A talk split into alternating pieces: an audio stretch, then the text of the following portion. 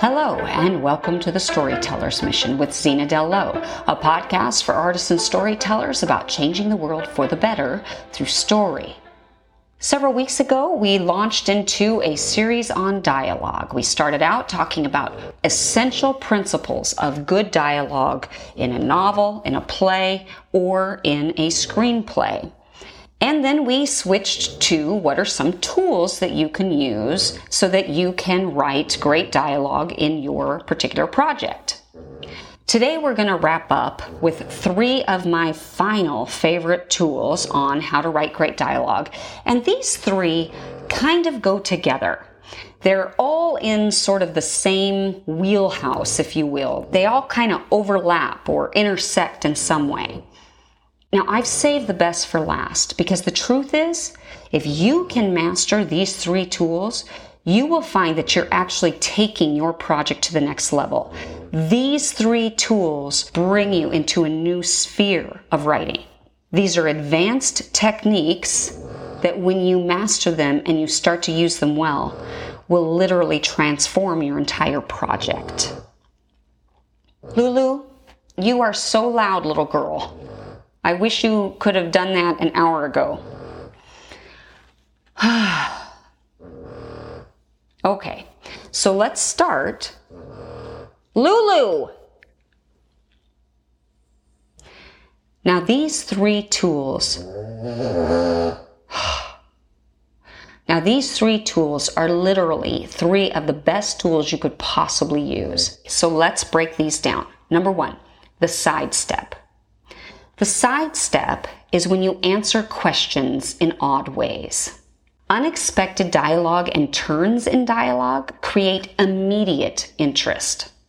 So, this is where instead of doing the literal back and forth question answer situation, you can answer questions with other questions.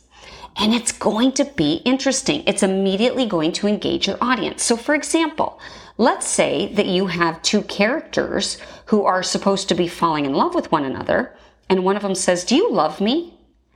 And the other one says, Do you want me to? That is far more interesting to us, the audience, than a yes or no answer. Or you've seen this happen. Do you love me? Do you remember the time when we were 11 and we went and played and da da da da da, and somebody answers with a story? We've seen this happen in books and movies and plays where people don't answer the question directly. And what does that do to us, the audience? It intrigues us. We want to know the answer to that question even more. This is particularly true if the question sort of keeps getting asked. I'm thinking right now of Fiddler on the Roof. What does Tevye say to Golde? Golde, do you love me? Do I love you? She says. Yes, do you love me? For 25 years, I've baked your bread, I've washed your clothes, I've hemmed your whatever. She answers in weird ways. And he keeps asking, and he keeps asking, and he keeps asking until finally she says, Well, if that's not love, then I don't know what is. The fact that she keeps evading it or sidestepping it makes the answer to that question way more important. It actually raises the stakes.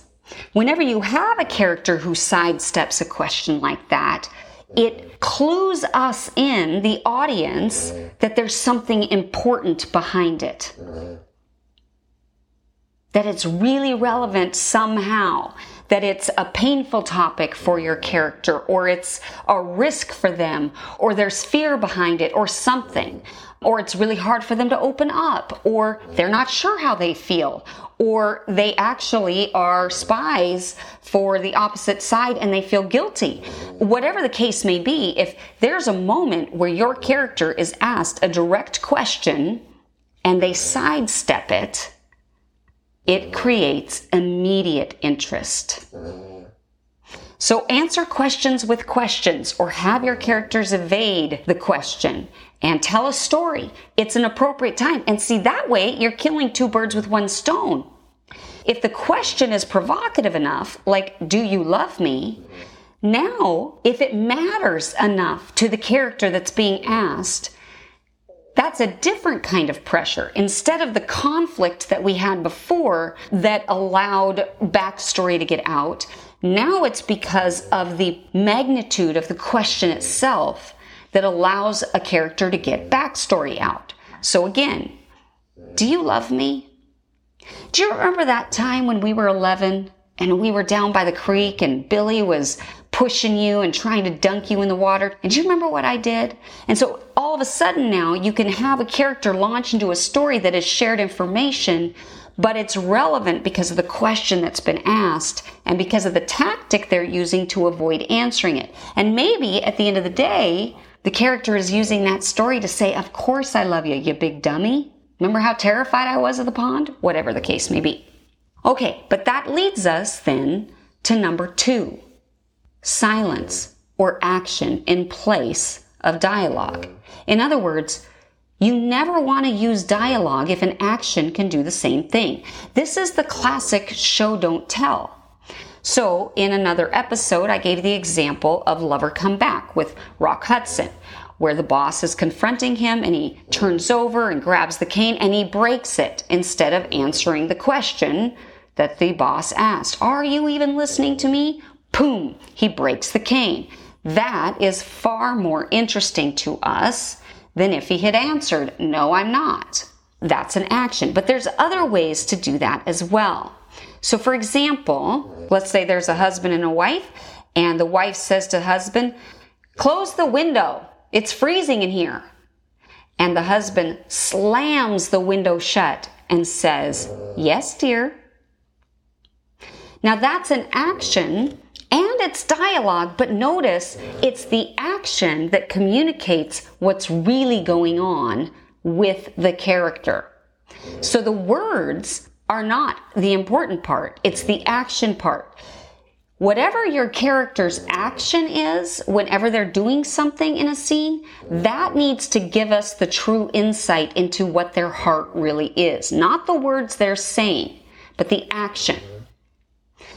There's a great scene in the film Hoosiers with Gene Hackman from years ago where there is a star basketball player and, you know, Gene Hackman has been hired to be the coach of this basketball team, and everybody's saying, You need Jimmy, you need Jimmy. I think his name is Jimmy, I can't remember. But you need Jimmy. So, Jimmy, of course, expects the coach to come and beg him to play, and everybody else expects Gene Hackman to come and beg Jimmy to play. But instead, Gene Hackman goes to his house, and there we find Jimmy shooting baskets. Swoosh. Swoosh. No matter where this kid shoots from, swoosh. He makes all the shots. And the whole time that Gene Hackman is talking to this kid, this kid is shooting baskets and he's not saying anything.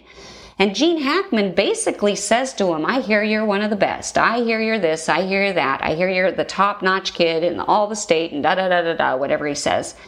And then he says, I don't want a damn thing from you.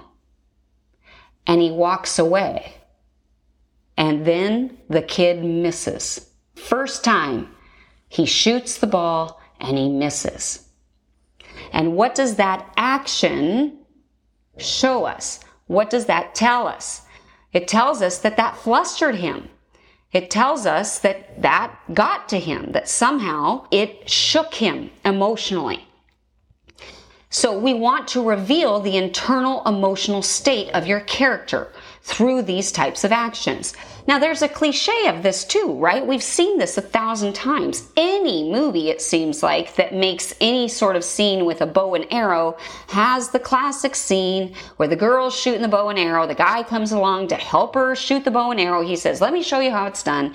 And then she blows in his ear, and of course he misses, right? We've seen this. It's a cliche now. Nevertheless, it's an example of how it reveals that the character was flustered by that, that they were thrown off by that, that there might be some romantic tension or interest between those two characters. It's an action that reveals internal emotional state. Okay, well, let's talk about the last one here. Number three visual images in place of dialogue. Thank you, Lulu. You want to try to create visual images for your audience that mean something. So, for example, in the film Shane, Shane ends up coming and standing up with the farmer against the bad guys. And in exchange for Shane's help, the farmer says, Hey, why don't you come to dinner? And by the way, the real point of this movie is to show this little boy what it means to be a man. That's the whole theme of Shane. So instead of thanking them for the meal, he kind of does something with his hat and then steps outside. Now there's a little boy in this movie who's like, Hey, where's Shane going? He's worried. Shane's left. But the dad looks out the window and sees Shane cutting down the stump of a big tree that's out in front of the house. And this is the classic male bonding scene because then the father goes out there and he joins them, and those two are working to get that stump removed. And the little boy is in the garden with his mom watching the men work on this stump. And at one point, the wife says, honey, why don't you hook up the team and let them pull it out? And the man says, no, honey, there's just some things a man's gotta do for himself. Now, why is that a visual image? Well, it says so much, right? There's so much. It's more than just an action. Now, it is an action because Shane is thanking them for the meal by helping them cut down the tree. And he's also showing his commitment to the farmer's cause. There's so much going on. He's also demonstrating for the little boy what it looks like to be a man. And of course, friendship is being modeled in that scene. Camaraderie, what it looks like for two men to stand together against injustice. There's so much. But the visual image of the tree stump, of an obstacle being rooted out, because of the sweat of one's own brow, because of the blood and sweat that two men are putting in to make that happen, is very, very profound. It actually speaks to the entire theme of the film. So if you can use visual images in place of dialogue, holy cow, you can take your projects to another level. The goal here is to show visual images instead of having there be a bunch of talk about something. So here's another example. Let's say you have a novel that you're writing about the mob trying to plan some sort of hit on a government witness who is, you know, going to testify against the mob and potentially send them away. Okay. Well, Instead of having the mob boss explain through dialogue what he expects somebody to do, maybe he just slides a newspaper across his desk that has a headline that says, Star witness set to testify against mob boss so and so. Or maybe the mob boss just slides the newspaper across that has the headline and stares at the guy that he slid it over to. And then that guy says, I know, I'm taking care of it. You better, because you know what happens to people who disappoint me. And maybe he reaches behind his desk and pulls out a golf club. And we know, oh God, he beats people with his golf club if they disappoint him. See, we don't need the dialogue to say that. You're showing us through visual images, and it's far more interesting. It's more pleasant for the audience because then we get to interpret something and we get to draw conclusions. We get to infer what it means. When you introduce a new location, like if you go to the mental hospital, instead of having the character and then I went to the mental hospital or walking up with their partner. Well, look at this place. This is sort of eerie and creepy. Wouldn't you agree? You show us through visual images. You have a sign of the Birmingham psychiatric facilities, but then you have the lights flickering a little bit and popping sounds. We hear the buzzing of the lights and the steps are all cracked and crumbly and there's weeds growing out through them, but they've been sprayed and so they're kind of dead and the grass is brown instead of green. I mean, you can show us what kind of place this is through visual images rather than characters talking about it and describing it to us through their dialogue. Okay, so again, these are just some tips and tools and techniques that you can use to actually up your dialogue game, sometimes by not having it through dialogue at all. Finding new ways to convey information to your audience besides through dialogue.